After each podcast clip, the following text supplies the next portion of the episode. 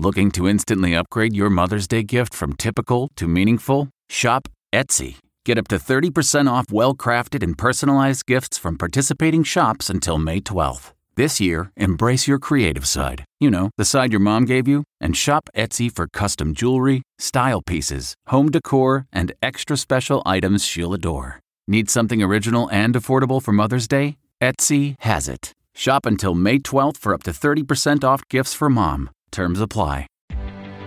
Reporter's Notebook. This is Vicki Barker. The German government says toxicology tests confirm that the Russian opposition leader and fierce critic of President Putin, Alexei Navalny, was poisoned with Novichok.